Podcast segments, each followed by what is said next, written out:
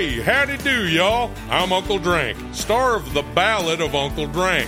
It is a scripted musical podcast about the life and times of me, fictional golf and western country music pioneer, Uncle Drank. The series also stars Luke Wilson, Brian Kelly, Chelsea Lynn, Kinky Friedman, and Billy Zane as a talking blender named Blendy. You can find The Ballad of Uncle Drank on SiriusXM, Pandora, Stitcher, or wherever you get your podcasts. Hey everyone, I hope you're all doing well and staying sane, and welcome to Radical Musings. I'm so happy to be doing this, and I'm so excited for today because I really, really love this woman. I adore her, Susanna Hoffs. She's one of my dearest friends. She's a talented singer and songwriter, and you know her as the lead singer of the Bangles. She's written and performed so many great songs that are forever ingrained in pop culture.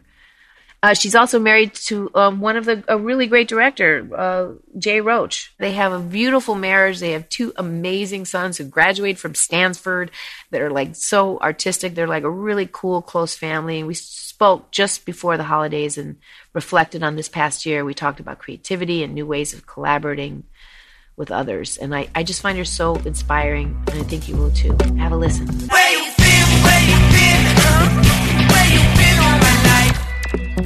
Hi. Oh, God, Sue, how are you? It's been so I'm- nuts. It's been so nuts. Yeah, I'm good. I I'm excited to talk about creative things because that's what's keeping me. I guess you could say sane. that's that, that's exactly what we're doing is, is in this time of this quarantine and where we're you know put into this where we're like living with all the stuff that's coming up for ourselves the creativity that's arising in the world right now amongst artists is is actually on fire extraordinary. You know i, I love it. And and and and we're finding new ways to communicate um, because we're forced in this situation. So, are you? Where are you at in this time? You're always creative. You're always writing. But where are you? Where are you at right now? well, I'm actually, um, and and you know, it, it, there are challenges to create music with others during this time, and it's been, you know, most of the year has been pretty lonely. Apart from the when there was like a great celebration in January, um, and you and I were at my house when we had the music night. that was uh, your a birthday party for Yeah. celebrating your beautiful birthday, and all these incredible musicians and, and artists connecting. And I, I, it was it was one of Colin those. Hay, Neil Yes. Finn, Vonda Shepard. Um, yes, I love Vonda. all- yeah, and, and you know Fred Armisen playing drums with me, and my friend Pat O'Connor, eh, and my friend Fran Healy from Travis, and my friend. Uh, oh, just there were so many um, people playing in the living room, and then.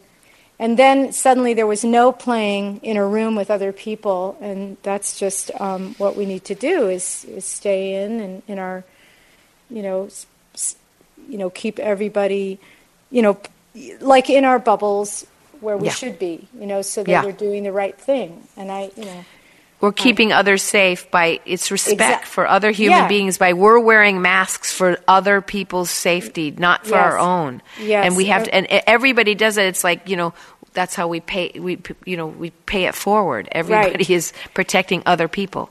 Yeah, and exactly. And so now I'm I'm I have been working for a long time on a a, a fiction, a book. So that's been keeping me going. But it's been a, labor of love throughout the whole process of it. But also in terms of Okay, of but you've been doing this for years. You, No, uh, I you know. told me you told me about this book, but I can't wait to read Oh, this book because I oh. know it's going to be a, a masterpiece. Oh, I, you've, you've been working really, really hard on it. You've given Yeah. me great notes about writing myself because Yeah. and how to do that, and and you're and I'm really excited for you.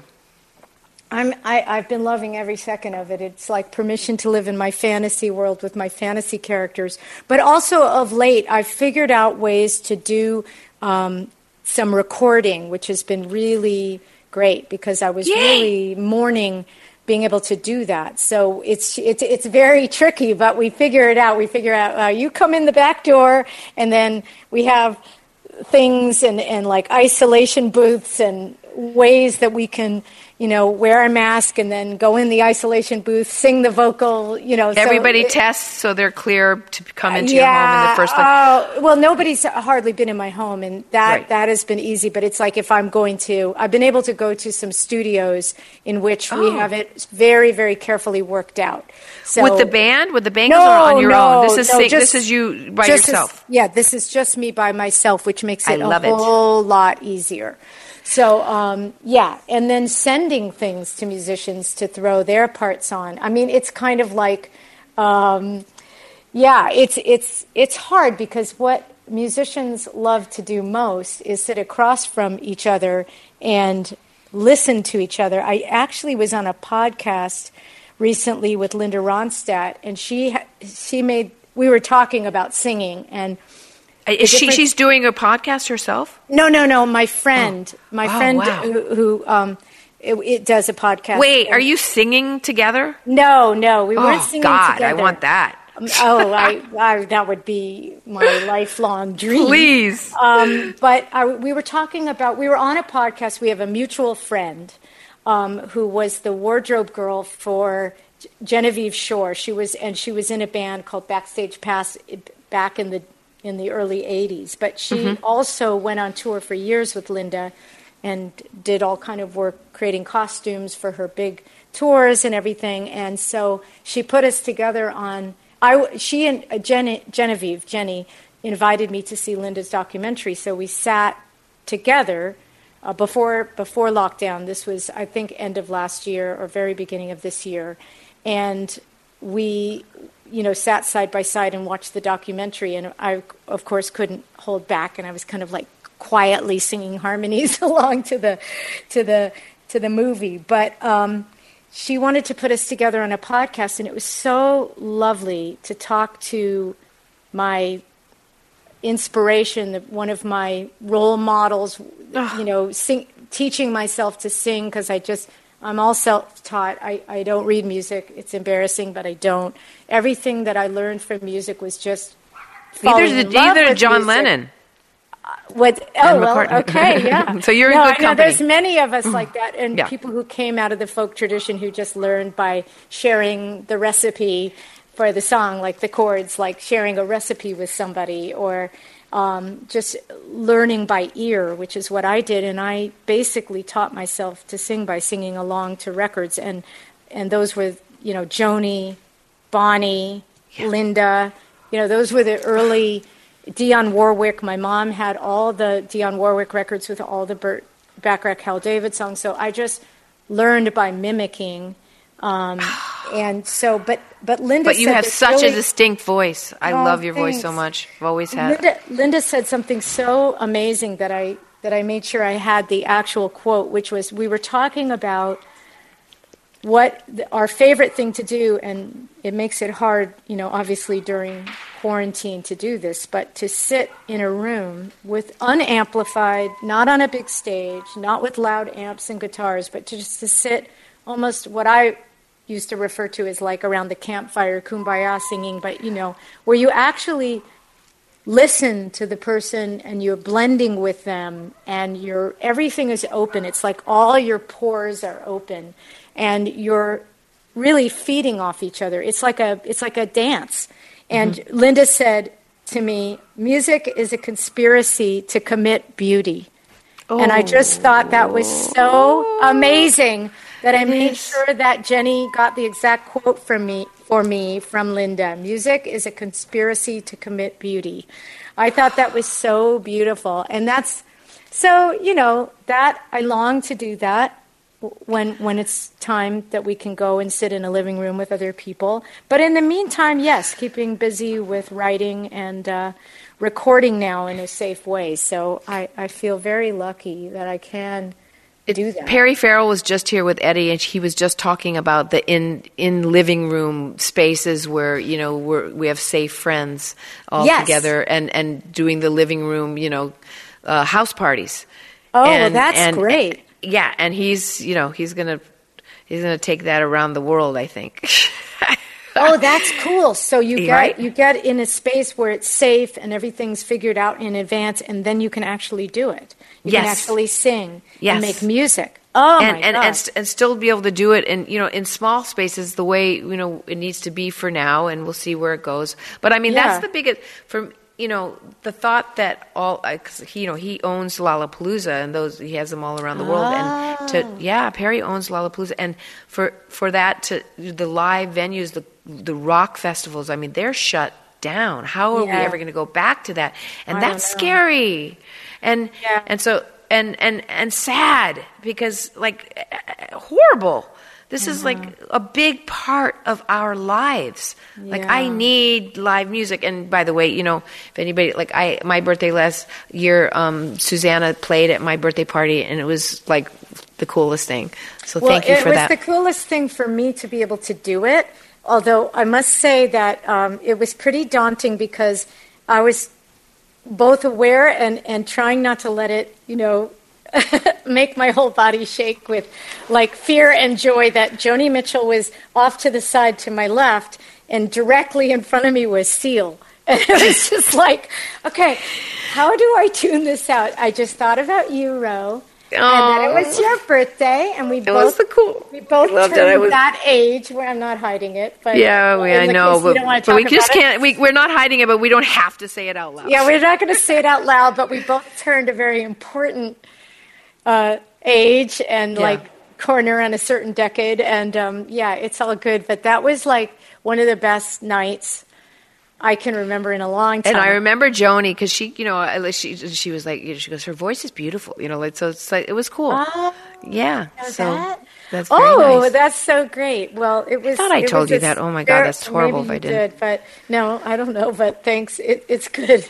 good to know that. I mean, I was so nervous, in particular, knowing she was there because, um, Oh. again, back to the early story of like teaching myself to sing. It was. It was honestly. Joni Mitchell records. Wait a minute. Do you have the new record? It just came out. It's called No. Joni Mitchell. Oh my! Right now, right now, when you're on the, you could you have to download Joni Mitchell archives, and it's Oh. songs that we've never heard her 19 years old in cafes. 19 years old in, in Canada when she's Joni Anderson. Oh, It's wow. nuts. And I and I think and I uh, um, I've seen footage of her from like the very early period too, which might be a little after that, maybe not teenage Joni, but it's it's so magical and and beyond comprehension almost what she it is. I mean, it's this, Yeah. what she was able to do and how she's like I mean, from a- from a singing and writing point of view, like uh, uh, she kind of reinvented the whole thing. I mean, she just there was no. She, she kind of broke through all sort of genres and just made her own re- recipe of what it was. Like I don't even know, like. I think that's why, for me, as a kid, as a little girl, like singing along to the records, it was like uh, it didn't follow a typical roadmap. Like she would just go into these crazy falsettos and then go really low Yeah. and just play around with the melodies so they never quite repeated. It was like, I mean, and you can see why she loves jazz. I mean, there was a jazz aspect to how she, you know, did her pop songs, and they I wouldn't even know how do you even describe what genre it is. You're gonna freak out when you hear her cover, uh, her song that she wrote, "Little Green," but Oh, I it's li- like in a lower. It's Oh, much lower than the wow. hi- that that it is in blue. It's like really Yeah. high. It's her. It's just her voice is so much lower in this. It's and and and. It, it was written for her daughter that she'd given given up yes, for adoption. Yeah, I knew the story. Yeah, Yeah. And so, and you can hear in the way how low it is actually the grief because it was new. Wow, wow. I can't wait for you to hear it. You're going to write me. oh, I'm yeah. so ex- I'm so excited. Yeah, Thanks you're in your pajamas right now. that. Put just Yeah. download this right now on Spotify. It's her Yeah. archives. Now, I think I'm pretty, I, it, Cameron Crowe curated it and put it together. Apparently, Oh, really? That's what I. That's what I. That's I- interesting, Okay, you know I the thing. The worst could- part is that you don't have the liner notes anymore. That's what I. The I love getting a you know the vinyl, which she just does have a vinyl set that's coming out, which I've ordered, so you can get all the vinyl. And I want to read the liner notes. I love that so much, and I'm so happy that we were born into a time where we had that. I know. and now they just do one di- song. It bugs me. I know, I know. I just found um, a, a set of demos that I recorded in 1999. And I'm about to put those out, just as Mm-hmm. That's is. They were mixed. They were mixed two track onto two tracks, you know. Um, and they were. And this is your mi- solo, Susanna Hoff? This is solo me. It was it was right after I turned forty. It was right. I was had had just had a baby. Ah. I was home. Jay was off doing uh, directing Austin Powers two. This uh, this um, the second one. yeah. Um, For those of you who don't know, that Susanna Hoffs is married to the great director uh, Jay Roach. Thank yes. you.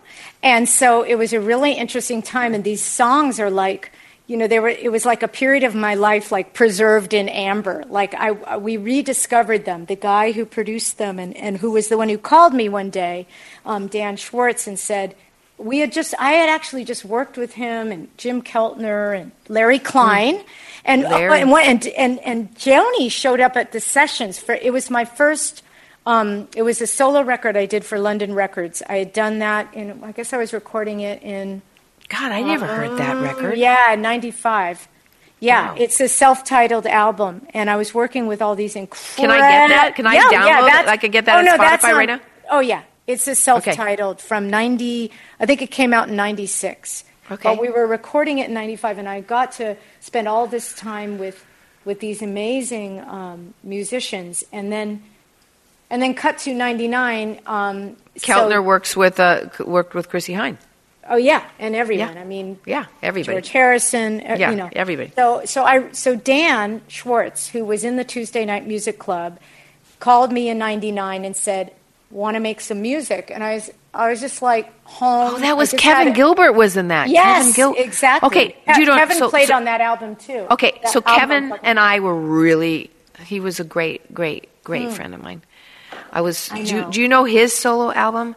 Was song no, I for. don't. No. He has a sol- song for a friend. Song for a, a dead. Friend. I'll find it. I'll find So- it. Okay, it, his solo album is so beautiful. Oh, my god! And we were really, really close friends. So you knew him, and that was a. I did. He played on that. He played on that same record I'm I talking about. know that. Yeah. Wow. Yeah. And he and he died. Actually, apparently I killed know, himself. It was such I a weird thing. it was so sad. weird I and went so to sad. This, I went to the memorial at Bill Bottrell's I, house. I know. I loved him so much. And um, yeah, actually, Joni came to the studio one night um, when I was making the self-titled record from '96, and I have a recording of "Love Potion" num- number nine. Her, Joni, and me singing together. If you can believe it. you believe gotta it. be kidding. I You gotta- should send that. You I gotta gotta send say- that I to. don't- I would send it to put it- Cameron.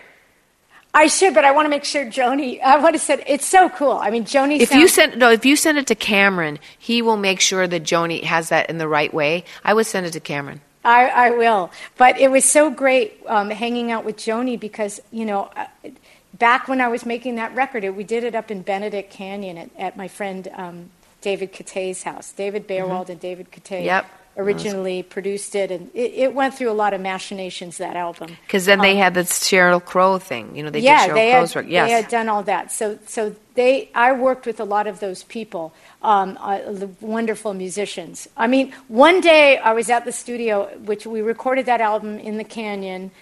You know, one night, one time, Joni came, Linda Perry came over and sang some Oh. stuff. It was like a hangout vibe. But one time I answered the phone, and it was George Harrison calling for Jim Keltner. And I was too shy to say hello. I just answered it. It was like, is Jim Keltner there? And I was like, um, yes, let me get him. And he said, and you said, "Who's calling, please?" and then you, Yeah. this is- this if George. only, if only I'd said that. But Um, did you I- did you meet Dhani um, at my Oh, house? I, Dhani Harrison. I met I met Dhani through you. And yeah, because Dhani Harrison is George's you know son, and um and is a musician, of course, in his own right, and and we're great friends. And, And I I love guess- Dhani. And I isn't and he I wonderful? His, his whammies the night before the Grammy show. Yeah. uh, he always has a really fantastic party, and I got get to sing with people like Al Yankovic. Last last time we did "Here Comes the Sun" together, uh, Al and and me, it was so fun. So the, one of the people I want to talk about that we had in common, who have in common, is um is Adria Petty's Papa um, Tom oh Petty. yeah, I know. And that was like this the, one of the worst times in my life was that man dying. And I, I don't know if you know this story, but um, when Alexis, my trans sister, died of um, four years ago, Tom died not long after, like within within um, a couple weeks. It was so devastating. And Adria God, called me. I Ray. went over to the hospital. I was there, and um, it was one and and his last show was at the Hollywood Bowl. I know. And he and it, I don't. Were you at that show? The last show? No, I wasn't. I was taking a kid to You were on the road. But but but Oh, we Tom had wanted uh, the 'Cause Bangles he loved you. har- harmonies. I mean, to sing background on the tour, but I couldn't do it. I couldn't, couldn't do do the it. tour. I had a lot of things that I couldn't.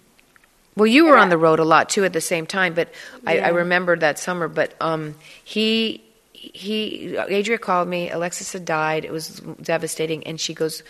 You know, and I actually lived very close to him. She goes, um, "Dad wants you to come over." So he, she picks me up. She takes me over to her house, to the house. He's there. He was in his pajamas. He had had a little couple skin cancer things, and he took me into the studio, sat me down, and put on he goes, "Look what I just found," and it was him playing all bird songs with Jimmy. Oh, yeah. Jimmy McGuinn, Roger McGuinn, Roger McGuinn. Roger- and, um, yeah. yeah, and it was so. It, I hope they put that out. But I know Oh. that you know he had his his radio show and and, and he I brought you on on. it. Yeah, you were on, yeah, yes, and- I know. I and- remember that. And I spent hours, hours there hanging out with Tom, and it and it was just glorious. I mean, Right. First, first, um, my friend Mark Felsot, um, or Felsot. I hope I pronounced it right. He's wonderful, and he pr- was one of the producers or the producer of the some of Tom's radio shows, or Tom Talks to Cool People was was I think the one that I was on, and um, it just was like the most wonderful thing driving out to Malibu and hanging out. But first he said, "Oh, Tom would like um, you to just send a list of um, just some of your favorite songs." And you know, if you ask me to make a list of favorite songs, it turned out to be like hundreds of songs. but I knew everything was good when when Mark said. Um, Tom loves all of these songs. I was like, ooh, we're going to be kids in a candy store sitting around talking about music. And that's what it Yeah. was. And it was like the most magical series of hours.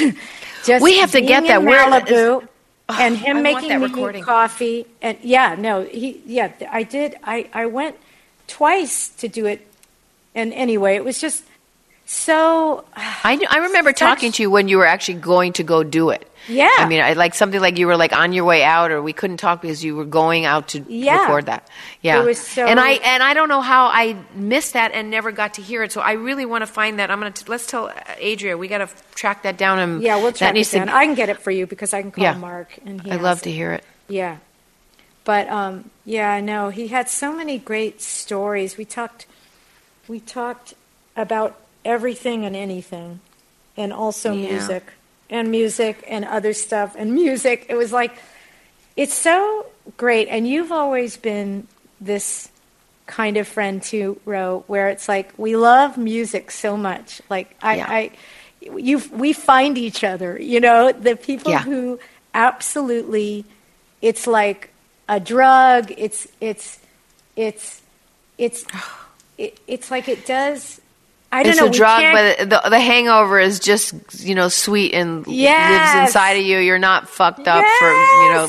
It's not Exact- negative. It's just positive. It's, it's all, all love. positive. It's Yeah. all positive, and um, it's funny. It's like it's like having a club that is your friends who you can just. You always send me song links. You know, I'll Yeah. wake up and I'll like. I think you get up earlier than me. I'm still on Yeah. rock hours, rock and roll hours, and I'll just see. No, like, I, I'm like a I don't know how I'm getting up. You're going to sleep at four in the morning, and I've been waking up for Yeah. some reason at four And- in the morning. I don't get it. but then I'll get a song from you, and that and it's and I I must have done something right with my two kids because that we have this one of the things we do now that everybody's kind of grown up is like we just send songs to each other, and it's this awesome shorthand. You know, it's like Yeah. um, just sharing some magical th- thing through the interwebs of like uh, a song that one of them has never heard of ever, and it's like a revelation. So, uh, what are what what are you? Are you? Is there any young artist now, or any of the cool band that you feel like, oh yeah, okay, I love them because it's it's been really hard for uh, you know. I, I, I there's some great new young powerful. I know, I need to know I, But I want I to. I want to new. more. I want to find them. You know. I yeah, mean, me too. Um, I am still a little bit lost in the past, and sort of all. uh, Some of what's been happening is I'm finding out about sort of obscure recordings from like the 60s and 70s I didn't know about. Um, yeah, my still- my daughter is the greatest DJ. Zoe, yes. I should send you her her playlist. She finds That- shit that you yeah, will love. It's like oh my, and it's like you know really obscure.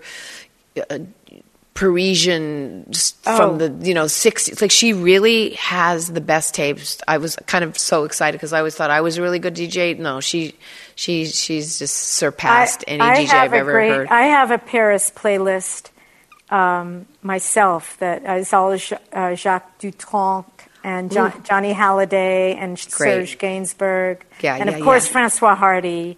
But Yes, all the yayas, all the yaya, yay yay, what do you call it? Um, I think always it's- put it wrong. is it yaya? Yee, I thought is it was it ya- yee? Uh, I don't know the Ye- pronunciation. yeah yeah yeah yeah Yeah, yeah, yeah, yeah, yeah, yeah. It's yeah. like, uh, yeah.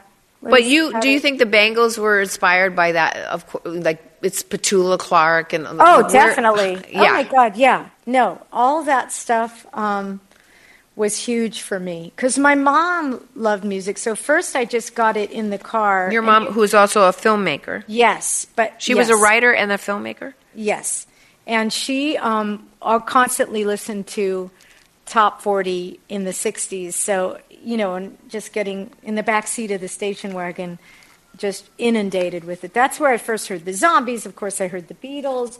My mom had a friend who worked at Capitol Records, so I have all the original LP vinyl Oh, from God. from probably like first pressings. I think my brother actually is is the keeper of that vinyl right now, my younger brother. But he, um, yeah. So I just and he was- keeps it very sacred, yes, space and safe. yes, and You're- yeah. Go ahead. Sorry. No, I was just gonna. I was just saying about when you were talking about your mom and your and your dad, who who's a, who was a, a shrink, right? A psychoanalyst. Yeah. So how growing up and your parents are still married for all Yes. these years, which isn't that Yeah. wonderful? Long term Yes. marriages, and you Yeah. also have a long term marriage. I so honor and love and respect long term marriages, and I want to know the secret of that.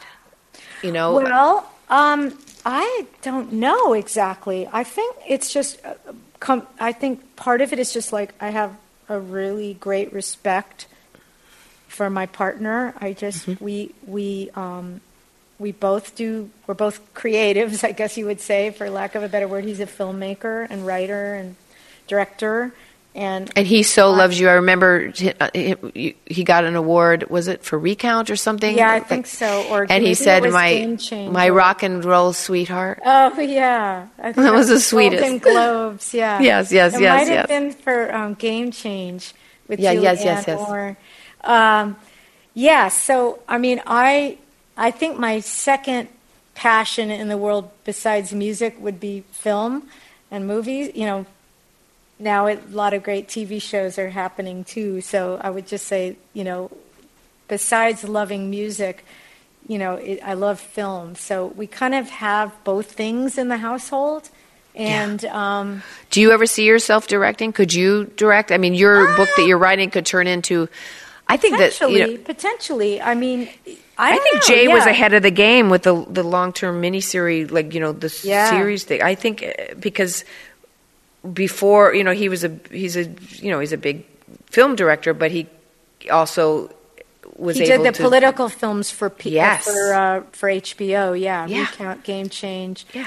all the way. and people are staying home and watching tell they watch they want to watch you know the whole season of something. Yeah, exactly. Those were more like movies. Um, Yeah. Um, but uh, actually, yeah, they were like they were. Um, I don't know what you call it. Um, do they have a? Well, they're not movie. name? They're not TV movie. They're feature films that they, you know, Yes, they, they're yeah. HBO made, Yeah. fil- but they're they're they're but they're features. Yeah, exactly. Um, no, he's but great. um, yeah, so long-term marriages, I guess it's just you know because we sort of respect each other and love each other, but also the respect part of it, and um, you know we have two great kids together who are grown, but who both uh, went to Stanford University. I mean, come on, you're I like know. both of you, good good parents. well, thank you. Um, yeah. So yeah, so it's good, and it's really, I don't know. I, I How did how have you guys managed to do the balance right now with your relationship during COVID and and being in the house together? Is it's very different because you're both used to he's on the road for a couple months making a movie. You're on the Yeah. road touring. How has that been as a couple in this It's time? been kind of amazing, actually. And our son Oh, that's- Sam is is here doing the last year of college remotely. Um, we've actually having, I mean, we're very lucky because we we we all kind of go off into our own zones during the day, and uh, Sam does school, Jay does his work, I do my work. And then we typically convene whenever possible for meals, but we definitely have gotten into this crazy uh, movie and show watching where you know sometimes we have to sort of duke out who's going to uh, you know fight fight out who's going to win you know what we watch what But, are you uh, watching? We're watching you know i mean the queen's gambit have you seen it yet I love it. I Oh, know so you know we'll watch She's amazing. i know um, my friend Autumn de Wilde directed emma i don't know if you saw the I haven't seen Emma yet. yeah, yeah, she's the star of that. Um, but um, you know, so we watch anything from you know binging series to watching movies. Um, we watch a lot of the Criterion collection. I, I, I just it's the it's saving my life during I quarantine. know. I mean, So- in this time. so we Cool. so uh, Sam, my my kid who just turned 22, just watched um, this movie called The Servant. It it was a Harold Pinter. Harold Pinter wrote the sc- the uh, screenplay, and it was directed by Joseph Losey. It's from 1963. Mm. Uh, Sarah Miles, Dirk Bogarde, and it was the first time uh, Lawrence Fox Yeah. in his first feature, and it's like it's a really incredible film. I've now watched it five times because I get people to watch it and then I rewatch it. So Yeah. it's fun. It's fun to go on Criterion and get sort of a education on the history of film and So many filmmakers, like you can get all um, uh, the Um, Mike Leigh fe- movies, female, or yeah. yeah, yeah, or f- Agnes Varda, or, Agnes, Agnes Varda, yeah. who I love so much. Oh, Yeah. her films are just. Oh, I I, always she loved was it. Did you see of- that one in the seventies? It's kind of the in, in Los Angeles. Was her time in Los Angeles, and Well, she the guy a- who wrote the the uh, Ragn, Yeah. the guy who wrote Hair is one of Oh. the guys in the Oh. house. Yeah, it's really trippy. I, I follows wanted- them, so it's like a documentary. Oh wow! No, I haven't seen that. Um, I forgot but what it's anyway, called. It's terrible. Well, I know there's just so how.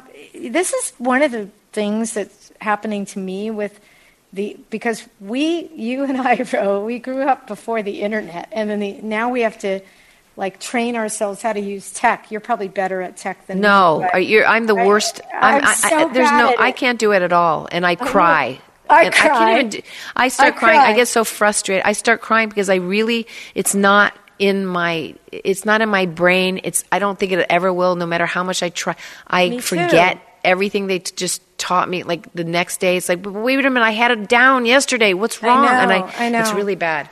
It's Can I- bad, but but our brains work differently now. I think. I think that it's hard because I mean, at least my brain is trying to catch up with all of it and figure it out how to think a different way.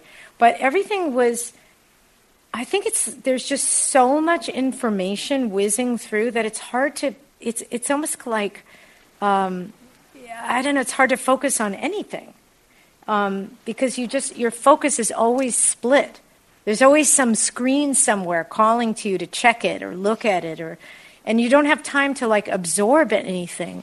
That's why I like to um, every day I have I put aside time to just listen to music. I'm usually walking, so it's kind of a meditation or to read. You do like two or three hour walks, right? Are you no, not that long. No, it's about an hour, forty five minutes. Oh, really? Yeah, and I and we and we were supposed to go on a walk a long time ago, and I then I, don't know. know. But I'm. Uh, but it's also also that is your private time. But I do want to do it one day with you. Oh, definitely. But I also set aside time, even if it's just one chapter of a novel that I'm reading, uh, you know, because the screens and the sort of like, it's almost like you're getting sucked into the rabbit hole, and it's just such a barrage that it, I, I think it's changing the way our brain chemistry is. It's ruining know my it's a- life. it's kind of, okay. You just said it. Thank you. It is terrible, isn't it?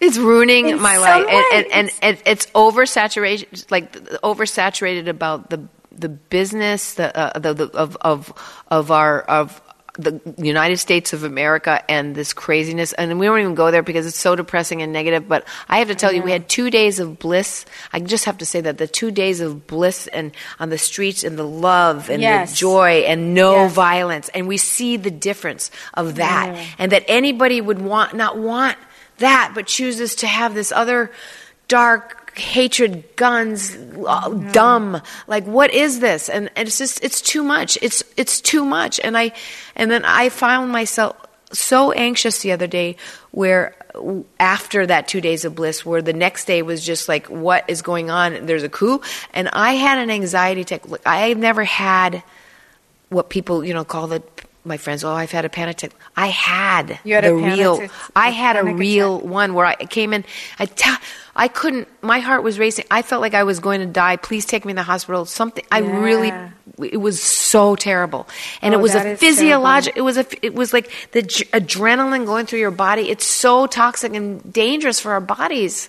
So i realized like i gotta i gotta chill out Mm. Well, stay the hell why off that's why it's important. That's one of the reasons that I use art. It's Yes. like art therapy, but it's like I I I make sure that no matter what, I because you know obviously we all check the news all the time. We check what's going on in the you know we're kind of overly connected to too mm-hmm. many chaotic streams, whether it's through social media, whatever. But I try to like walk, listen to music, mm-hmm. listen to audiobooks, and you can't you can't really focus on it. Otherwise, you you you're not really listening to it. You're not really engaged. Where I'm really kind of trying to be singularly focused on something. So if it's having a great reader like Juliet Stevenson narrating Ooh. Jane Eyre or something. Really? Oh, Oh, I want that. I love- Juliet. uh, so uh, Juliet I've gotta get that. Or or you know like audiobooks and then reading a physical book. Whether I even only have, ch- I, I will not lay down and put my head on the pillow to go to sleep if I haven't, even if it's re- literally just 20 minutes to read a few chapters of a book. It's I've become it's become like the way to sleep uh, yeah, I to have relax to, brain I have to do it, you know, and so um, yeah. now I is, could- is jay doing that also or are you just having like your night light and he's f- falling asleep no, I, I I have to be in another room because where I'm on rock and roll time and he's on he's on like director's time. Like Right. movies, movies, movie sets start at like 5 a.m. So he's Right. like uh, gets up at five and goes to bed at you know a reasonable hour. And you know if I'm binging a show, I don't mind. I will stay up, you know, till two in the morning if I. and, then, you go to bed and then you what time do you do your walk I do my walk whenever I get up. I mean, I try to do it at like nine or whatever, but you know, it's it's depending on if I need more. You know, I I, I need more sleep. I don't get enough sleep, but I still I still need to consume art. so it's like I don't. Isn't that funny that you still have you still have the rock and roll hours like the studio? It's They're- you, they're it really is in. musician time. It is. It's weird, and I like. My mother likes to write late at night. She's still writing away all the time, working on different things. But oh. I, I, there's something like nice about the quiet hours of the night when everyone's sleeping, and I, you know, you kind of. I don't know. I just, I just need that time to read or, or think about um, things other than reality, I guess you could say. I like to disappear into the world of characters in a book or in a series. I don't know. Great. So, I mean, I, I'm lucky that I can do it and get away and with it. because you've done that all that work and reading constantly it's inspire it keeps you inspired to be writing your own book. Which where are you at at that? Where are oh, you? I'm I'm in the in the last stages of revisions um, with a great book editor. So I yeah. and this has been. I think it's like been seven Five- years. It's like no, Five? not seven. It's been since 2015. Okay. so a lot. Good for you. Five years, yeah. I remember But, you just had the idea that you said, "I'm going to do this," and it was like, "Oh gosh!" Then I- yeah. But I, I guess you know, it's all related. I think, Ro. It's like you as an actress, you take on a character, you become that person, you disappear. Of course, you bring your own humanity to it, but then you get to be part of a story, a fiction in most cases, and it's so fun to lose yourself in that. And, it is. I um, really miss that, and I'd like to be able to do that again soon. Yeah. well, someday. Yeah, it's very. It's been a Yeah. little. Yeah.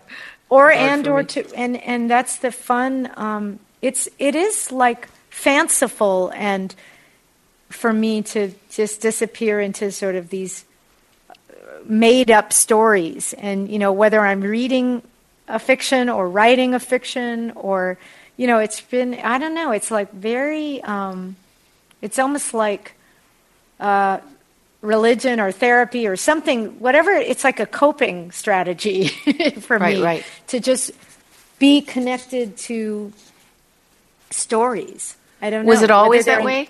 I think so. I've always, I've always loved. Um, I as a child, I was a bookworm. You know, I would go. My mom would take me to the library, and I'd just sit on the floor and, you know, consume different books, uh, sometimes book series, and I then I would love. My parents were really into going to, to movies, and, and there were so many great movies in the 60s. I mean, they took us to some Mm. movies that were like probably a little grown up for us um, to Like- be like seen, Alfie? like like Bonnie and Clyde or you Bonnie know, and Clyde. or, um, Oh, that's violent what's at it the called? end. Midnight Cowboy. Oh, or, wow. Know, things that How old were uh, you when you saw Midnight? I don't Midnight? know, but well, probably we were like probably uh, you know a little younger than the R rating. yeah, yeah, yeah. Um, no, do you know but- what? I have the original poster of it, and it's actually rated X. oh, it is. Yeah. yes, Well, there you go. it was rated X. Oh my God! Well, I have but those artworks definitely informed the sort of journey to want to be an artist, and um, I don't know. I just I was really really grateful to my parents for um, exposing me to so much art.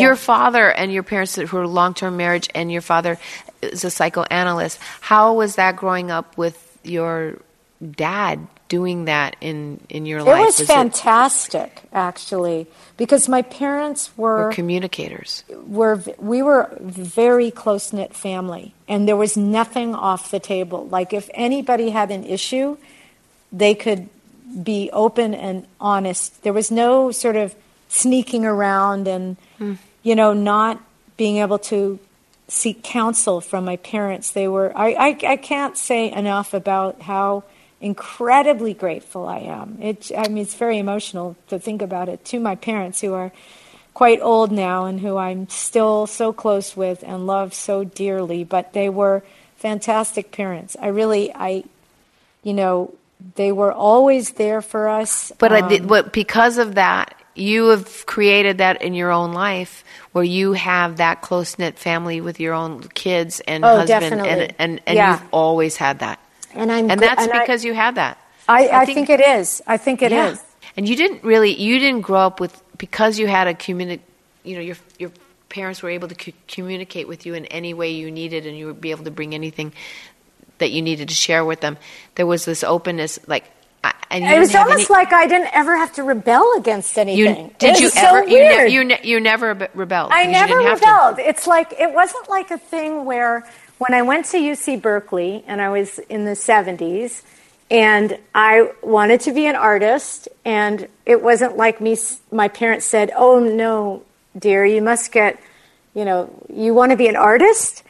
It wasn't like they were like, said, you know, "Yay." they would I, I I was reconnected with a bunch of amazing people who went to UC Berkeley. A friend of mine um, put together a group of Berkeley girls, and um, there was a wonderful lady from a woman who works, who's a professor at Berkeley who came, and we were talking about our experiences, and everyone was talking about going to the Career Center. Um, the, and I said, Well, it's interesting. My Berkeley experience really solidified my journey as an artist.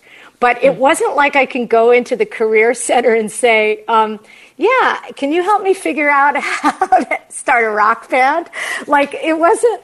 It wasn't like I could go to the jobs office, you know, or the career counseling center, and it was like. But Berkeley did it for me anyway because it was going to see Patti Smith at Winterland There in you '70. go. I was going to see the last Sex Pistols show at Winterland. It was going Ah. through the theater department, um, and then switching to the dance department, and then switching to the art department, where I finally settled in with my major, where I was making stuff, um, and then I was collaborating with my friend David Roback, and that's where we we formed what was sort of a template for Mazzy Star, but years later when he made the band Mazzy Star, but w- oh, I the- really. Yeah, so I didn't even. music- Do you know? I didn't even know that about. I don't know. The music I was making with David Roback in Berkeley, and David Do and you I have any of that? Yeah, I have it on cassettes. Yeah. Oh, we gotta. You gotta put I together ha- I like have- your uh, uh, vinyl of that stuff. no, I know. It's all this stuff that Your I'm now- archives. They're your ar- archi- archives. They are my archives. So we did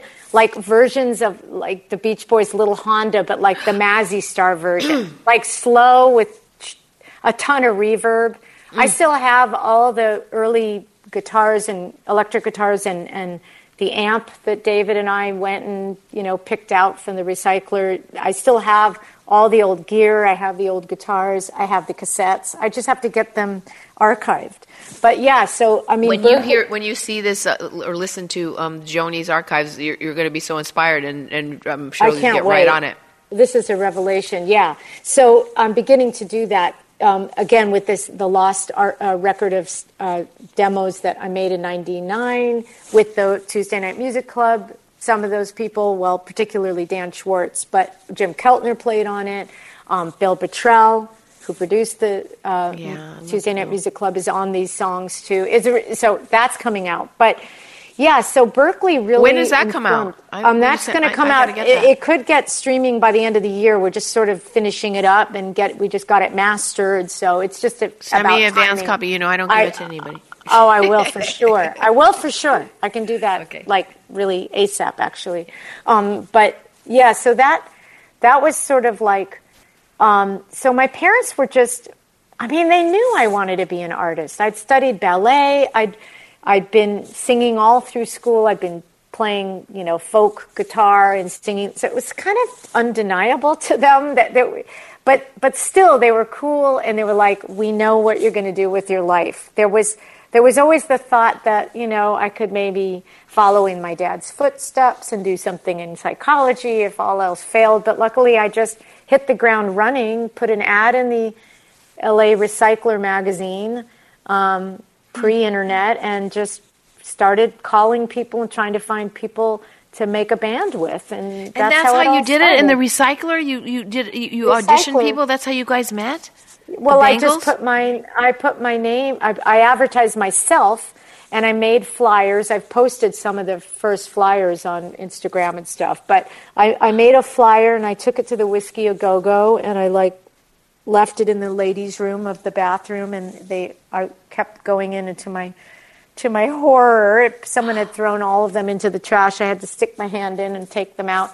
But I also le- I also left the flyers around all the local record stores. And the one person who called my my my uh, my number that I put on the flyer was Maria McKee, if you can believe it. She's Because got such I- an amazing voice. I know. Lone Uh, Justice. I know, and she was only 16 at the time Oh, because I had listed the band Love, Arthur Lee and Love. Yeah. Her brother Bryan MacLean was in that band. So didn't know that's that. how yeah, that's how she she picked up my flyer and called me and I and I went over to the, she was living with her mom. I I before I met the Bangles, she had answered she Oh was the one human in all of LA who called my based on my flyer that I left at a record store. But her mom where is like, she? What happened to her? I don't know. Did you I guys she- sing? What happened? we didn't. You, we didn't sing. Well, we met. and her mom was there because she was still a kid living at home. And Right. my, her mom said, um, are, are you, what do you play? And I said, well, I sing and I play guitar. And she's like, oh, well, Maria sings.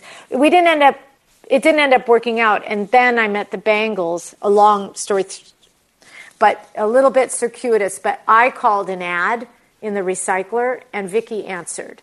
And it wasn't Vicki's ad, it was just she happened to be the roommate of someone who had placed an ad. But we connected on the phone, and that led to the first meeting of the Bangles in my garage in LA where I was living. And the night Vicki and Debbie came over and, and jammed with me in the garage, um, we, we, we became a band that night. So, I mean, we just decided. It, there was no like, go home and think about it. It was like, okay, I guess we're, we're a band. How long night. did it take you to from the garage to getting your first record deal? Uh, it took from that. I talked to Vicki on the phone in December 1980, and we the, we either played at the end of December or beginning of January, and we got signed in '83. It seemed like it took forever, and I always uh-huh. tell people it only really takes one. Now it doesn't take. You don't even need a record company, I don't think. But back then you did. It's pre-internet, pre-streaming, pre all the things we're so accustomed to now. But it really ultimately only only took one in our case because the only label that was interested in us was Columbia. But I mean, Columbia. It was the label of Dylan and Yeah, Simon Dylan and a huge- Garfunkel. exactly. I mean, you know, and and weirdly, it was I I we did a show at Magic Mountain in '83, and Peter Mm-hmm. Philbin, who was Bruce, worked with Bruce Springsteen and was an A and R person, brought Bruce Springsteen to Magic Mountain to see this What? band. Yeah, and all I know is that we got signed after that. So I always thank Bruce Springsteen for schlepping to Magic Mountain to see this all girl club band, you know, local band. I mean, we had toured. We'd toured. We'd opened for the English Beat. So we, we'd Oh. done some touring. That was our first. Who was your manager? Like, how did you get a manager? How did he? Miles from- Copeland, Oh, who came so- to see us. Yeah, at He a was also the club. police's Yes, yeah. And I Did had you open for the police? We did one show opening for the police at the racetrack at the racetrack in LA. I forget what you call that racetrack. Um, Hollywood Park. It's out there. Um, I guess I bet Sting it. loved you. Well, I don't know about that, but I remember that Miles came to see us at like the Cathay de Grande or one of these like very punk kind of clubs, you know, um, and and someone said, "Ooh, Miles Copeland is over there," and I was like, "Oh, okay. Well, I don't know who he is. I had no idea because I, even though the Police were a huge band, I was paying no attention to the bands of the '80s. I, I, I guess I paid attention to Elvis Costello and Nick Lowe, but I didn't know the Police. I was, lis- I was immersed in the 1960s and 70s. I couldn't. Did get, you like the Pretenders? Did you like? Oh yes, I did love the Pretenders. They, but they were like an exception mostly. I mean, I loved the Jam. I loved Mm-hmm. the Talking Heads. I saw the Talking Heads first LA show at the Whisky. Mm. But I loved, I loved like um, Jonathan Richman and the Modern Lovers. I, I was obsessed with Jonathan Richman and the Modern Lovers. I was obsessed with uh, Blondie. I was obsessed with the Talking Heads. But I didn't really know the police. You know, I, there was this, I was obsessed with this sort of, I mean, again, I went to see Patti Smith at Yeah. Winterland Ballroom. For me, again, I was like this art student. For me, it was this sort of tectonic shift from like rock gods, you know, stadium rock, Zeppelin. I love Zeppelin, The Who. Yes. I love them. The Yeah. Stones. I love them. But it was like suddenly you could go see a band, and it was like an art project. It was. It was poet, everything. poet priestess, and you know, Poet priestess. It was theater. Yeah. It was art. It was all together. It was like, look what they're wearing. Look what they're saying. Look what they sound like. Um, look at the album cover. Like it was a full art explosion. You know, it was like Right. it, it was like born from the concept of like street artists or I don't know. It just was so remarkable to me and so inspirational to me. So the bands that I was seeing in the 70s and early 80s were mostly those bands. I went to see the Jam um, at like the Starwood, I think. And Starwood. I remember Starwood. when- that was a yes, club in LA that was so great. Yeah, and then I and saw then- John Mayall in the Starwood. Oh wow, that's Starwood. amazing. Oh yeah, a long time ago. And um, but you know, I might anyway. That we could go in so many directions here. But I remember that we so the Bangles made a little single. It, it cost. It was a ten dollar an hour studio called Radio Tokyo in Venice on Abbot Kinney, and um, you know, so the record, the recording cost thirty dollars. We we booked three hours, and we made a little. David Roback actually took pictures of us, and we made a little cover, like literally folded a piece of paper and stuffed it in a little little sleeve, and I and I uh, on my own sought out Rodney Bingenheimer's phone number, and Rodney said, "Oh, come out, come down to the Starwood on a Monday night and bring me your record." So I went down there and I gave it to him, and he didn't play it the first week on KROQ, so I like was very tenacious and called him and was like the annoying little kid calling him and saying, Well, I actually said, Why didn't you play the record? And he goes, Oh, no, I really liked it. It reminded me, you guys sound like the mamas and the mamas, because it was all these three part harmonies. So on the mamas and the papas, the mamas yeah, and the mamas. the okay. mamas and the mamas. So then I sat by the radio for three hours listening to a show the next weekend, and sure enough, he played it. And he played that single every Sunday for a year. And that was the beginning. And that for built your audience. People Yeah, went, who are these amazing? on the radio, and it was Rodney Bingenheimer, you know, who's so, such an amazing know. tastemaker. He really was. Yeah, so I know. And was- so tell me, so then uh, what was the big, oh, so, you know, you worked with Prince.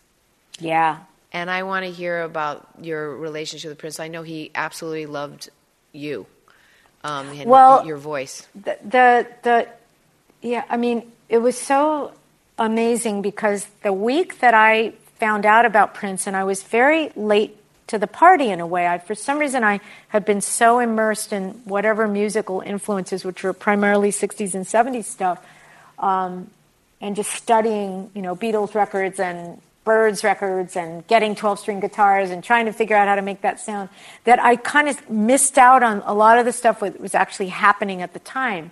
But I remember the week that I that when Doves Cry started to get massive airplay in LA on the radio, I heard that song, and within a day or two, somebody said um, Prince has seen the Bangles um, "Hero Takes a Fall" video, and he really likes the band.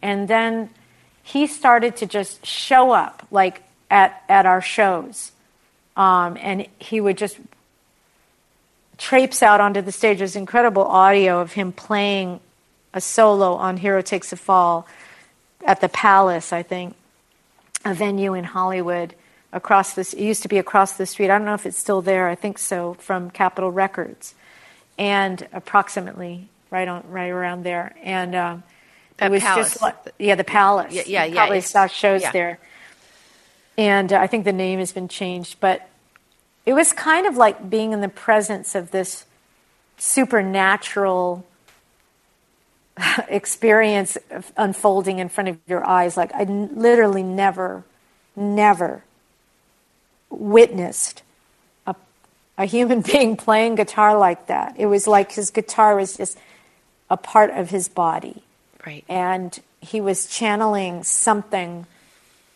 Honestly, supernatural, in my opinion. I, I just was floored by it, and he he showed up a couple of times like that, and then, you know, sort of cut to um, us making the next record, and I just we were working with David Leonard, his wife Peggy Leonard, his wife at the time, Peggy Leonard had been long time engineers for Prince in, in Minneapolis, and we were working at Sunset Sound Factory, and Peggy with David Leonard, and Peggy Leonard was recording Prince at Sunset Sound on Sunset Boulevard, and I was told to drive over and get a, a cassette.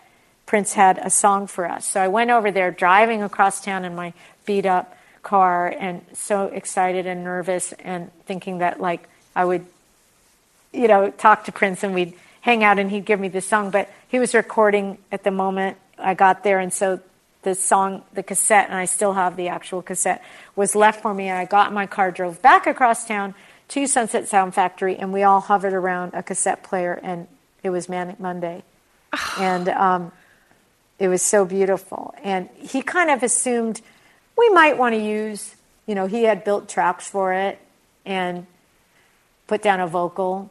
But when it came time to record it, you know, it was just sort of the Bangle way to Banglefy it and kind of, you know, put Debbie on drums and Michael. Was he on- okay with it? yeah, he was, and we. I was a little afraid that he might, you know, Be insulted? ha- well, or or just. I wanted him to love it. You know, I wanted him to be pleased. Here he'd given us this song, and I wanted him to be pleased with how it came out. And I hadn't really. It wasn't until he just again he would just always sort of materialize. Like you would never know, he'd materialize at a venue with his guitar and just traipse out onto the stage and start making magic in front of everybody. But it was the same with rehearsal. We were rehearsing um, after we'd recorded the song and we hadn't heard anything, and he just sort of walked into the rehearsal room. And we were like scared because we don't. We, there wasn't a keyboard player in the Bangles, so the, the the like iconic Baroque little melody line that you hear at the opening of the song is really a keyboard part. So we weren't playing it, but you know, and then he would jump on stage and sing it with us and but he was very happy with Do you it. have footage of that? Um and yeah. Do you have footage of it? Does any in the archives? Do you think? There's some bad you not well, you know, not pretty grainy footage But on it's the still on worth it. I- YouTube I of it. find oh that. yeah, yeah. There's a good there's a good manic Monday where he's sort of fighting to be able to use Vicki's microphone to be able to sing with me, but she was sort of on auto autopilot. She didn't like. She didn't want to st- stand aside and let him. Rip. Well, she well he wanted he wanted the mic. He wanted Yeah. the mic, and um, he does a really funny thing where he's just very cheeky with her and kind of has a tambourine and puts it in front of his face, and and then finally she's sort of like, oh, he wants to do, he wants you know the mic so he can sing, and then Yeah. finally he and I, Prince and I are looking at each other from across the stage, and Wendy's in the background. She she came on stage and played too, so it's a it's a cute clip actually. He's being really funny and and a little cheeky, trying to get get use of the microphone that was uh, you know she typically was singing her part on, but um, it's pretty funny. But yeah, I have no, a. we- f- I have a Prince story that he wanted me to do. He really wanted me to do Under the Cherry Moon with him. Oh, and and I and um, Kristin Scott Thomas ended ended up doing it, but like he kind of was pissed off that I didn't do it. He was a little insulted. So there was a MTV. Um, if you MTV. Uh, it, whoever won this this uh, the, they would have a premiere of Under the Cherry Moon in their town, and Oh, um, wow. and and it was in, I think it was in um, Wyoming, in Jackson Wow. Hole, Wyoming, and Whoa. somebody you know won it, and he flew Joni Mitchell and I on a private jet, yes, to to uh, Jackson Hole for the premiere of Under the Cherry Moon. But wait, you got to go to the premiere with Joni though. on a on a, on a we we flew together with it was her and um, I brought my a girlfriend of mine that was a friend. Was Prince at was Prince at the Yeah. um, yes. I mean, it was a huge. It was like a huge premiere. Yeah. and for did that you movie. guys? But did you get to talk or anything? Yeah. So like so, and then through the years, you know, I saw him like because I used to you remember shoot all the backstage interviews for Coachella, and he played Coachella, and I and I went to the soundtrack, and how I always got my guests was I just would go myself like hi it's Rosanna like I'm shooting the backstage. And usually no one would say no. And he said yes to me but then his handler so fucked. His handler was really mean and wouldn't let me. He was so mad that I got to him and he said I'm and he just killed it. And it was so depressing. But that was a great show. Well, Um, yeah, I mean, I, I there was a night um, where we he invited the Bangles to um, just come jam with him Mm-hmm. at Sunset Sound. He he kind of would take over his studio there, one of the really wonderful studios there, and just you know hunker down and have all his gear around, and you know get. That's where like that's where everybody like that was where Yeah. um that was where Led Zeppelin made a loads record. of people. Yeah, I mean the Stones were there. Like we, we made a whole record there too um, and i worked there on some solo stuff as well but yeah so he, he had a room he was he was in the thick of recording and he just one night you know said you know let's jam so we all went over there late i mean i think it was like 11 at night right. to start with. And what was so mind blowing was he just wanted to play Bangles songs, which I mean, we were sort of like, oh, we didn't know what to expect. What are we going to jam on? You know, Where are those recordings? I know. You know, I don't know. He could have been recording them, but it's I've never. I'm sure he no did. Ever uh, possibly, but but I think it was. I all these things were like almost like fairy tales, like you know, Manic Monday being given that song. You know, the the minute I sang it for the first time in a in a darkened room with that red light in record, I could see through the glass wall, you know, and I and I just tried it on for size and it was like literally putting my foot in in the slipper and it fit and I was like, yes.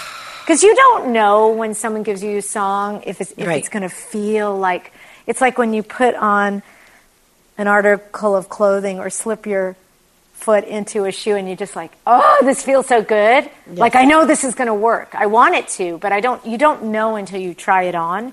And like that's kind of how singing a song is sometimes. Like there's been songs that I revere and I want to sing them so bad, but when I try, it's like, ooh, this is difficult. I don't know if I can do it.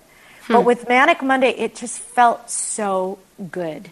Is key- is I was that your biggest hit? With you think Uh, well, I think Eternal Flame actually Eternal Flame? has. Because was that because the movie? It was in a. It was in a movie. Uh, I don't know. Was it? Was that? Wasn't that? I in a don't movie? even know if it was. I think Eternal Flame was just one of those songs. That's a whole nother story um, about a song that wasn't even, you know, picked for the album that ended up ending up on the album.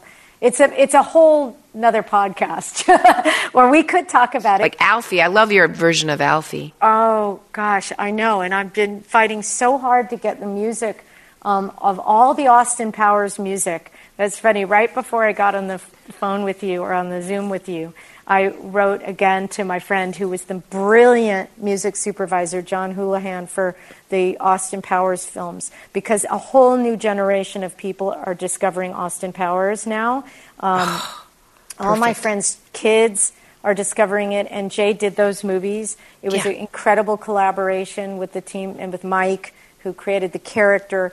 And I was always, um, I'm really proud of, you know, having been involved with the music, both with writing music with Mike Myers and the members of Ming Tea, which was Austin Powers band, but also my, you know, growing up again back to idols and how, how I taught myself to sing by singing along with records, it was Burt Bacharach's and Hal David songs via Exactly. my mom's Dionne Warwick records. So I just would sing over and over again those songs. What the world needs now yeah, and so exactly, and is love, um, sweet love. um, so I got to sing "The Look of Love" for the first Austin Powers movie, International Man of Mystery, and for Gold Member, I got to sing with again with Burt and uh, Hal's permission to change the lyric to "What's It All About, Austin."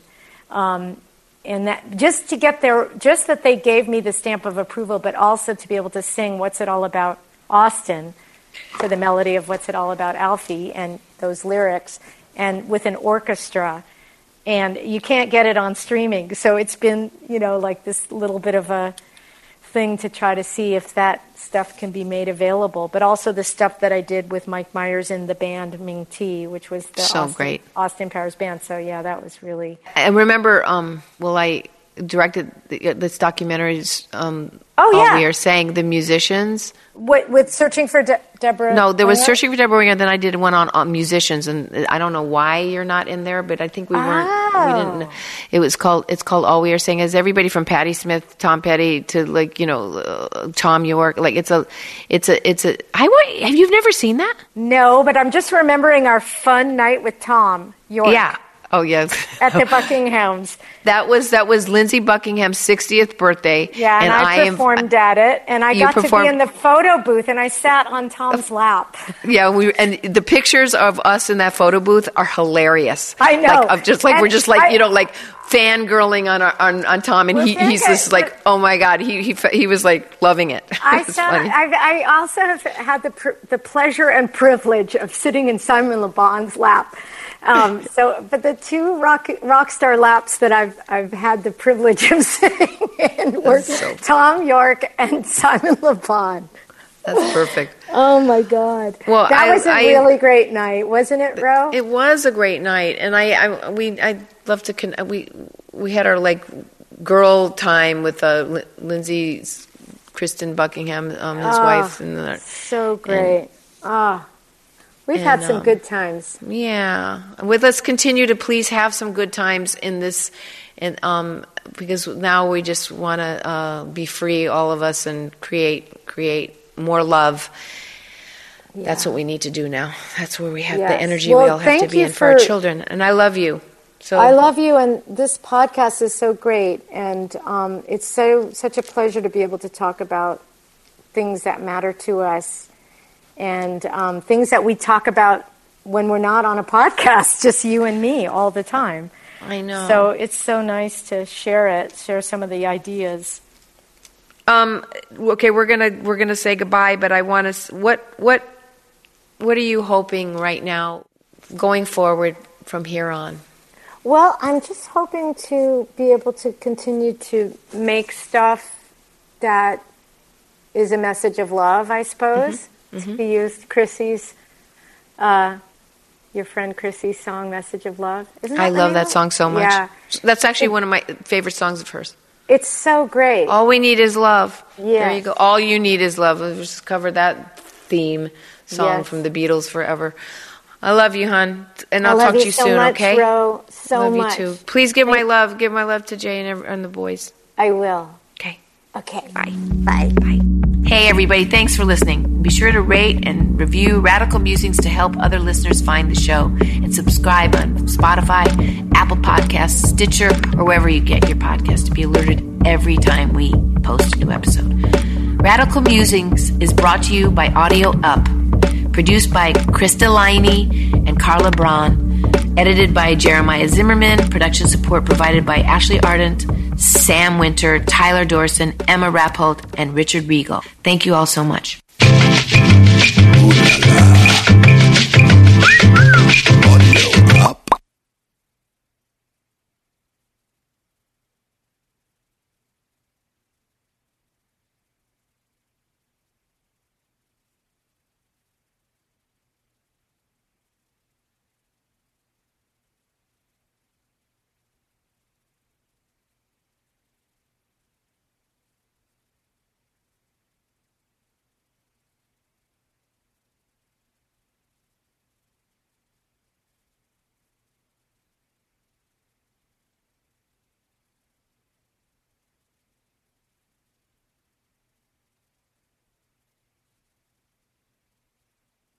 Time to take this submarine back up.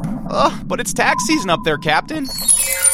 You know, all that stressing over taxes isn't necessary with TaxAct. How did you get. April here to remind you that with TaxAct, you're guaranteed your maximum refund while filing for less. Beats being submerged for another month. Hey, Captain? To your stations. We're headed home. Guess I should probably close that window I opened. What? Kidding. Switch to TaxAct today and start for free. Restrictions apply. Price at filing subject to change. See taxact.com for guaranteed details. Hey, howdy do, y'all. I'm Uncle Drank, star of The Ballad of Uncle Drank. It is a scripted musical podcast about the life and times of me, fictional golf and Western country music pioneer, Uncle Drank. The series also stars Luke Wilson, Brian Kelly, Chelsea Lynn, Kinky Friedman, and Billy Zane as a talking blender named Blendy. You can find The Ballad of Uncle Drank on SiriusXM, Pandora, Stitcher, or wherever you get your podcasts.